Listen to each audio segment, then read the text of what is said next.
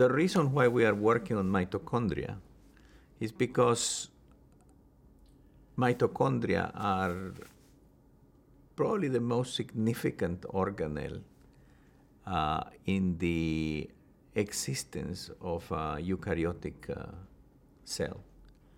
It uses oxygen to generate uh, the ATP, which is the source of most of the energy that is used in the body for all biochemical processes.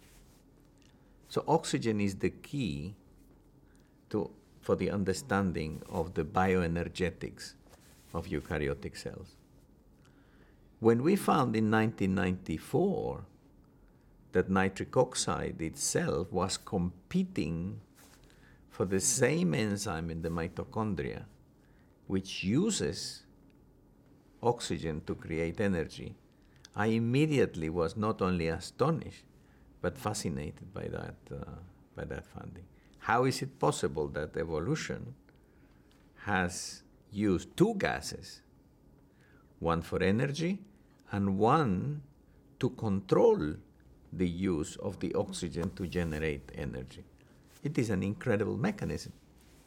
So rather than just doing something and leaving the field, as I do very often, I have been hooked for the last 12 years trying to understand what might be happening there and why this gas, nitric oxide, which has the potential of garroting the cell because the enzyme which takes oxygen to generate the energy has more sensitivity for nitric oxide than for oxygen itself. So you have the potential of your cells being garroted by nitric oxide. And we have to understand what is happening there. It turns out that probably nitric oxide is a modulator of the consumption of oxygen.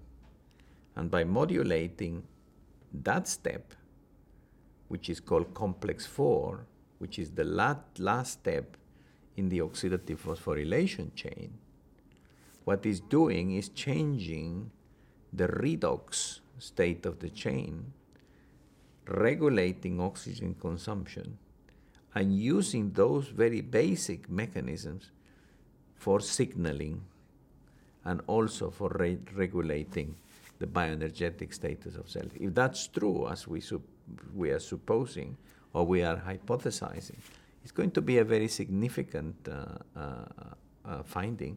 Several of these things I'm telling you are still working hypotheses, and we haven't yet sorted it completely out.